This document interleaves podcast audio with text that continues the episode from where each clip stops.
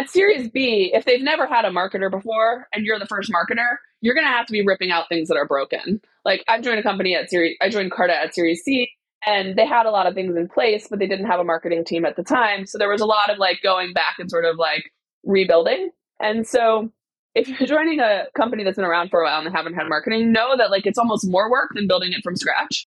If you're at an early stage or growth stage VC backed startup, you're in the right place. Season one and two, I brought on startup founders, marketing and sales leaders to explore brand demand, what approaches work well, challenges, and category design. For season three, we're going deep into messy creative experiments, marketing innovation, pushing boundaries, how to make creativity achievable at a growing startup, why it's so important today, balancing creativity with results, and how to sell the CEO on the creative stuff. I'll also talk to creatives like artists and writers to understand their approach to creativity and what we can learn and apply to marketing at our startups. See you inside.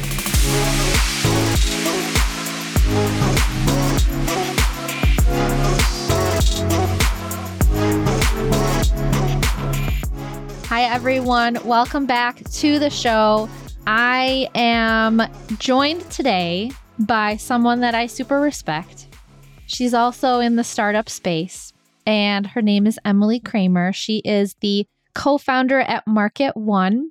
Market One helps founders and marketers build and scale their marketing functions through their fund, Market One Capital, and their advising and their consulting and content and courses. Although I think, Emily, welcome, by the way.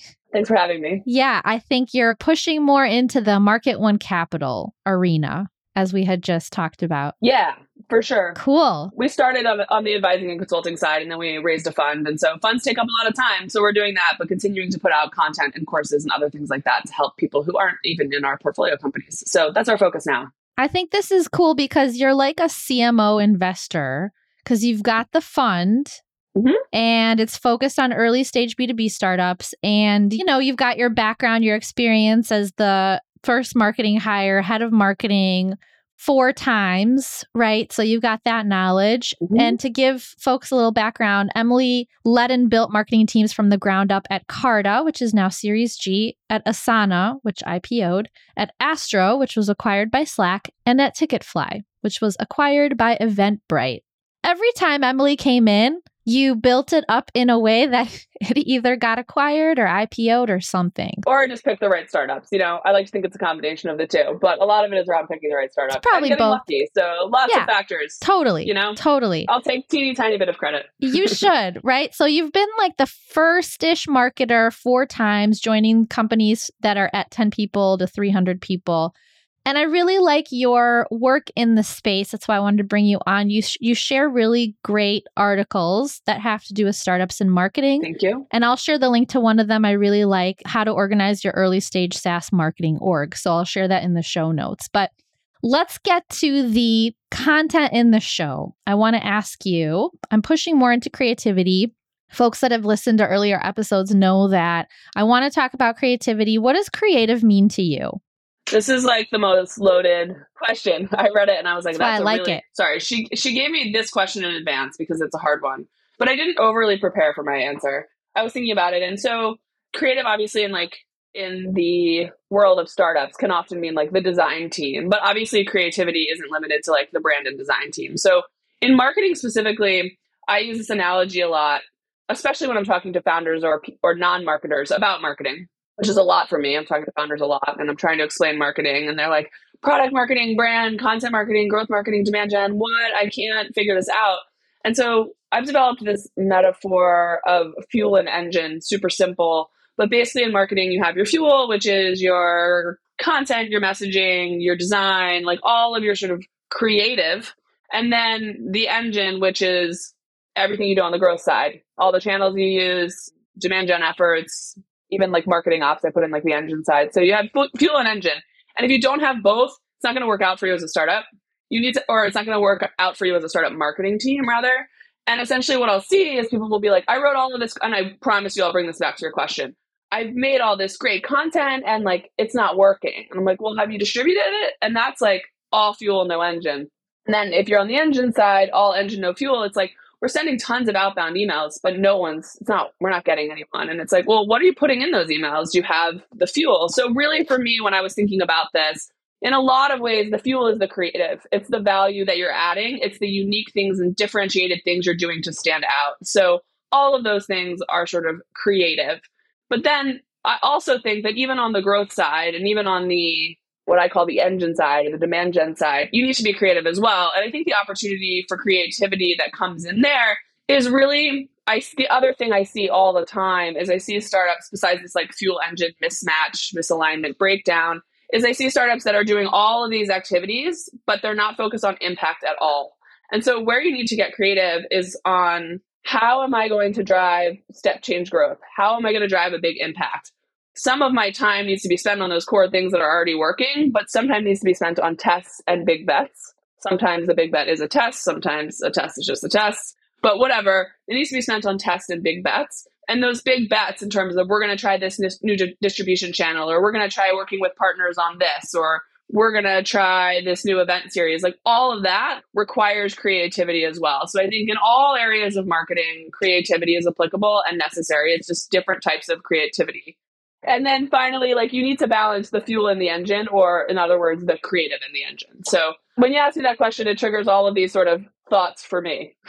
I love how you have the that makes it really easy to understand. And I love simple. I love easy. The fuel and the engine, and the fuel is your content messaging design. Like that's what people kind of think about as where you can impact the creative side, how you differentiate and all that. The engine, though, is like the channels, demand gen, marketing ops, like everything that you do on the growth side. But even on that side, you could be creative, right? For sure. And that has to tie back into how you're making impact because channels now are changing. The way that we approach different channels and the way that we test and have these big bets, that's where you can get creative too. Exactly. So it's not just on the content messaging design side, it's also on the channel side. And I love that. This is a question that's kind of not something that I was thinking about uh, it, but I'm wondering what you think because I get this question a lot is we're an early stage startup. We want to test things. We want to have some big bets. Like, what percentage of our budget should we spend on that? What would you say? Yeah, for me, it's less of a money budget thing. It's more of a time budget thing. And then based on the activities, you can kind of sort through, well, where's the money going to go? But for me, I like to kind of, if you have a sizable team, every quarter sort of say, this quarter, we're going to spend 20% of our collective time on, on some big bets, and here's what they are. Or we're going to do one to two things that could cause what, again, I use this like step change growth just because I think it creates a good visual of just moving up to the next level of growth or we're gonna you know so we're gonna spend this amount of time on step change projects and here's what they're gonna be i also sometimes encourage individuals that i've managed and saying look like you're running paid ads or paid acquisition generally and you've spent all of last quarter just optimizing things that are already working we got to get some new things in the mix and so it's less like how much are you going to spend? It's more you need to spend like 20% of your time on this or 30% of your time on this because we're just growing incrementally. And in startups, you can't just grow incrementally forever. It's not going to work. I love that because it's the focus on time. The focus is not so much on the budget because it's hard to say like how much of your budget well it depends on what you're actually going to do some things cost more and other things cost less it's more about time yeah i really like that approach let's talk about your experience at previous companies because I want to talk about. I was also first marketing hire at Series A startups mm-hmm. a couple times. Let's talk about the first marketing hire at a seed startup versus a Series A startup versus a Series B startup. Okay. What do you think matters? Because I think that there are certain things that matter more versus less in the person that you're looking for. Yeah. The biggest difference between like joining super early stage and joining Series B is just like in one situation you're testing and building everything from scratch, and in the other you're trying to like both test and scale at the, at the same time. So it's more about like, am I scaling things? Am I developing process? Like, what am I doing? At seed, if you're hired at seed as a first marketer, and sometimes that happens at seed, and sometimes it happens at Series A, and usually it happens probably right in between. But at seed, like you are building everything out. You are building out all of the marketing ops, all of the tooling, all of the reporting, all of that while balancing doing all the activities that are going to move the needle.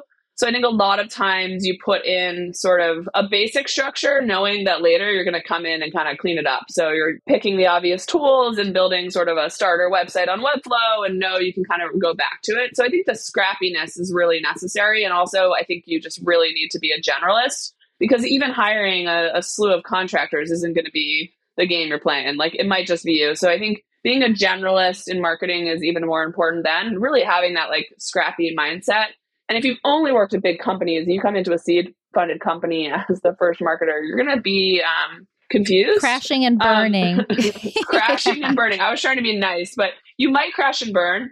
I mean, occasionally it works out, but rarely it doesn't because you expect big budgets and process and things to be figured out for you and more of a plug and play scenario and you're not going to get that. Like you're just you're starting from nothing. So I would say as you move up, up might not be the right word, but as you move to a Series A or Series B company, they might have a little more money. You might be able to, or they should have a little more money.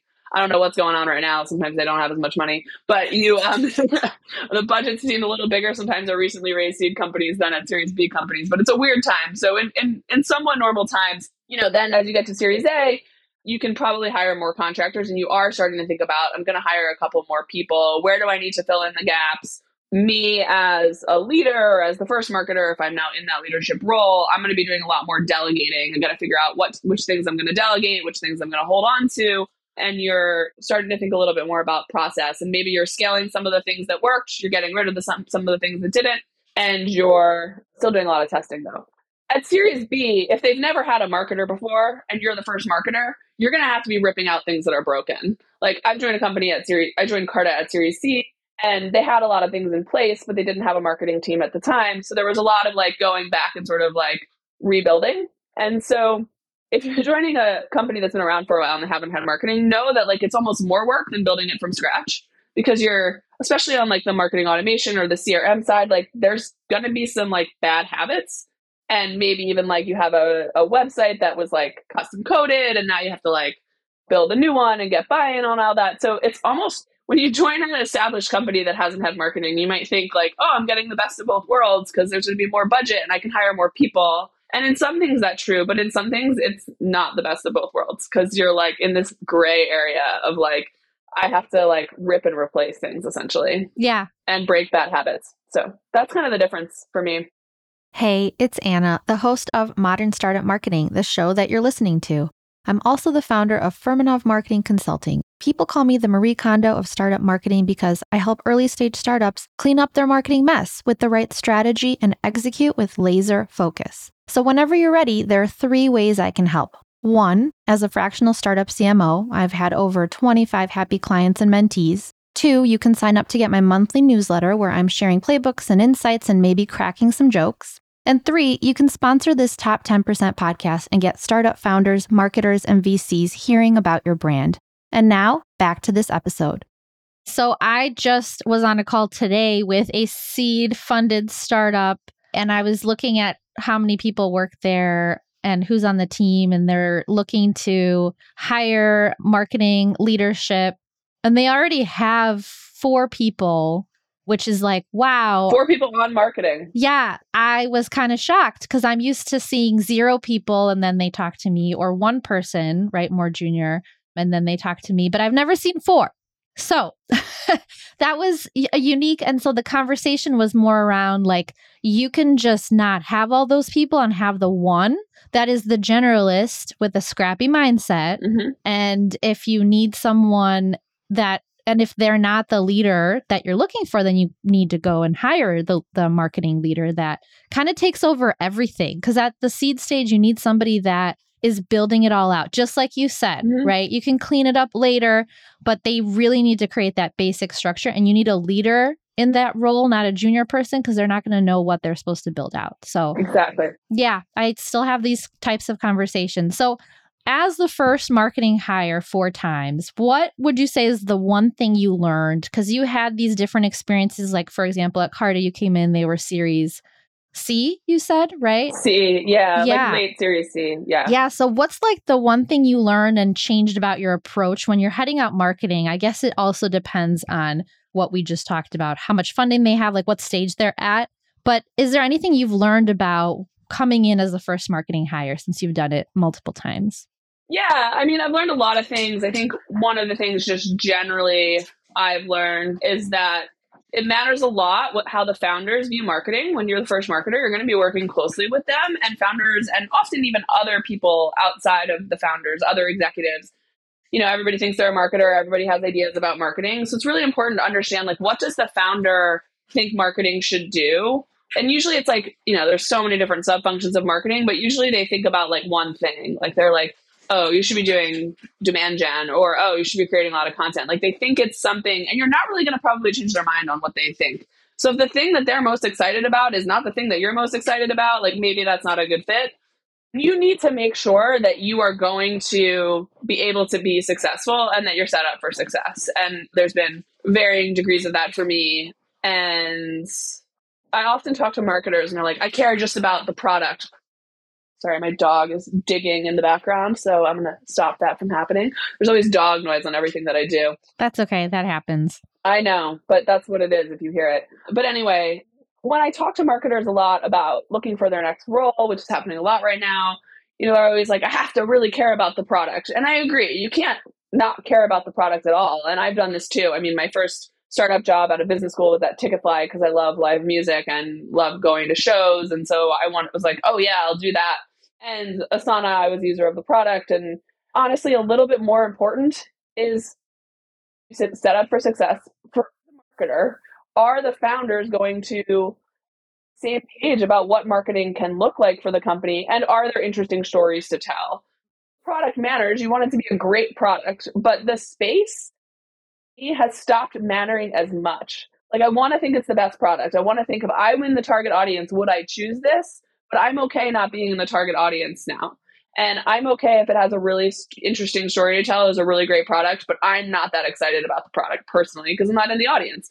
If those other things are there, like great story, founders are really supportive of marketing, companies really supportive of marketing, you believe there's going to be able to be a good sales and marketing relationship, those things I've realized are more important than some of the things I thought when I was younger about picking a startup. Oh, totally. I mean, being in the target audience as like a first marketing hire, I've worked across all these different industries and I actually prefer when I'm not in the target audience because then I have way deeper conversations because I really don't know anything when I start working with clients and I'm digging and I'm not making assumptions and it's a learning process and I think that that's actually a good thing. I've also talked to a CMO that's a guy and he's at like a baby focused startup and that's one thing he said too. He's like, I'm so glad I'm not in the target audience because that's where I come in, blank slate, tell me everything. I'm listening, I'm learning from my customers and telling the story that's coming out of there and not just making assumptions and coming up with stuff myself because yeah. we tend to do that. I think this is often a mistake founders make when hiring first marketers as well. They're like, I want someone who's worked with this exact audience before. And I'm like, I disagree. You want someone that's worked with your exact go to market motion before. Like, I really think in B2B, a big mistake that I see, or even B2B, B2C, you want someone that's done the one that you are. um, but even within B2B, I see people that are going, you know, full self serve PLG, low contract value, hiring people who have only done top down sales, high contract value, a few deals a quarter. That is a completely different ballgame. That's almost more different than the self-serve company and the consumer company. So to me, it's like find someone who has business model experience lead your team. They don't necessarily need audience experience, but they need to recognize and understand the importance of understanding your audience. I said understanding like seven times, but basically, great marketers know that understanding your audience is the foundation of, of great marketing. And they go out and do that no matter who the audience is. And eventually, as the team scales, it can be helpful to have one or two subject matter experts on the team or as contractors, especially to help on the content side. But the team lead does not, if you're limiting your set to people who have had similar business model experience, similar audience experience, you're going to get really small. And you might just get someone who's worked with a competitor who's going to come in and try to follow the exact same playbook. And you can't beat a competitor with the same playbook they're using. Yeah, love it. Okay, so your previous companies, You've had some great experience. Mm-hmm. Some of the conversations I've been having on the show has to do with the fact that often the most creative ideas are not results oriented. Like when we let go of the need to sell, that's when we can get more creative and have more of that impact that ties back to what we think of marketing, like why we love marketing versus somebody pitching us like to buy a product. So, how did you balance creativity with results in your past roles? It's a tough one. I mean, especially now where, you know, startups are getting more efficient. I, I hear this a lot. It's like, and so again, I come back to this a couple of the concepts I mentioned before, one of which is like saving time to work on new big bets or new creative things that could drive huge results and have impact. So making room for impact, I think helps a lot and allows you to think kind of outside the box. That doesn't necessarily mean those things aren't results oriented. It just means that the results that you're expecting from them are not the same as the results of the core work that you've been optimizing over time. So for those things, I tell people when they're setting goals, I have a million frameworks because I write a newsletter and work with a bunch of startups. So sorry if I'm just like spitting out frameworks, but I tell people when they're setting goals, whether it be OKRs or just regular goals, whatever it is, you can't just set KPI goals. You can't just set goals on this number of leads with this conversion rate. Because what will happen is is your creative big bet projects won't ever succeed because it's going to take a while for them to like deliver at the same metrics as your core work. Sometimes they'll come in and just blow things out of the water, but you need to actually set specific goals for these experiments or for these brand projects. So I say you need to have a mix of KPI goals, of like big project, big bet goals that's very specifically around that thing. We're going to do this thing and this is what we're trying to learn. It may be measurable based on a different set of metrics. It may just be measurable because you learned if you're going to do it or not do it. You need to set experiment specific goals, like we're going to test these things. These aren't mutually exclusive either. And then you also need to make time for the foundational work and just like the core things you need to do to like keep things running. So maybe that's like repositioning or something like that. So I think you need to balance those four types of goals. And so often I just see marketing teams operating almost like they're a sales team with metrics goals only. And you're not a sales team. You're not only thinking about short term growth, you're thinking about long term growth. And to get there, you're going to need to take some bets and some chances and some swings that might not be up to or deliver the metrics that you're achieving in other areas. So that's kind of how I think about making room for it. I knew I wanted to invite you on here because you concisely say things that I believe, but I don't always say it so succinctly and precisely. When you only look at measuring your marketing in one way, like the KPI goals that that the sales team has, then you're not making those big bets because those big bets yeah. are tests and you're testing and learning and iterating, which looks very different. So one of the big things that I'm pushing into more in the on this season for the podcast is we need to revisit how we tie creativity to results. We need to revisit how we how startups try to get to that revenue number because all the things you're working on should not be measured in the same way. I think like a very simple example is you can't just go on social media put something out like a post and then it either does well or doesn't and you're like well i measured that and that failed so that doesn't work yeah. right? There's like a different approach you take based on what whatever channel you're working on and so you can't apply the same measurement approach to all of your revenue generating activities. Yeah. Awesome. I think that starts with great goal setting and like making room for other types of goals and not just having those metrics goals it kind of drives me. It's one of my pet peeves when I'm like, "What are your goals, marketing team?" And they're like, "Our goal is to deliver 500 leads," and I'm like, "Oh no." um, like, there's like maybe you're gonna get there, but if you do, you're not gonna know why um, or how or any of those things. So you need more than that. So I wrote a post on that too about goal setting. Oh, what's the post called? I don't know how to set goals. I know something probably very similar or very very simple. Okay, like I'll look for it. Something like that. Yeah, the four types of goals. I don't know. I really like how you concisely put together your articles. They tend to be long. Yeah, they're long. Yeah, but they cover the most important things I think that truly matter. So I'll share that yeah. Too. That's my goal with my newsletters. Like I'm doing like the deep dive, deep reads, and people tend to like this fact that I start typically start my, writing my newsletters with the diagrams. So my partner who doesn't work in tech is always like, "Is your job just to make diagrams in Figma?" And I'm like, "Yeah, kind of, kind of it is." So I start with diagrams and then I put the words around it it's kind of backwards. It's like the structured thinker, non writer's way of writing. So maybe it'll work for you if you have a hard time getting started on writing. Make the diagram that's in the hat in your head or that you would draw on a whiteboard, start there, and the words tend to come for me. I love that. I'm a visual person, so I think that's why I, the content resonates with me too. Emily, thank you so much. Um, we didn't cover everything, but I'm sure I'll have you back on because we're very like minded people. And I yeah. love what you're building at Market One, love the content that you put out. So if anybody wants to find Emily, you can do so on LinkedIn, Emily Kramer, and you can learn more about Market One by going to market1.co, and I will include the link in the show notes. Thank you, Emily, so much. Thank you for having me. This was really fun and it went by really fast.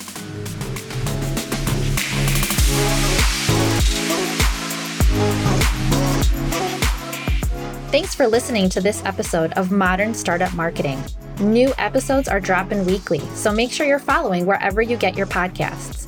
You can find me on LinkedIn, search for Anna Furmanov, or go to my website, furmanovmarketing.com. Thanks for listening.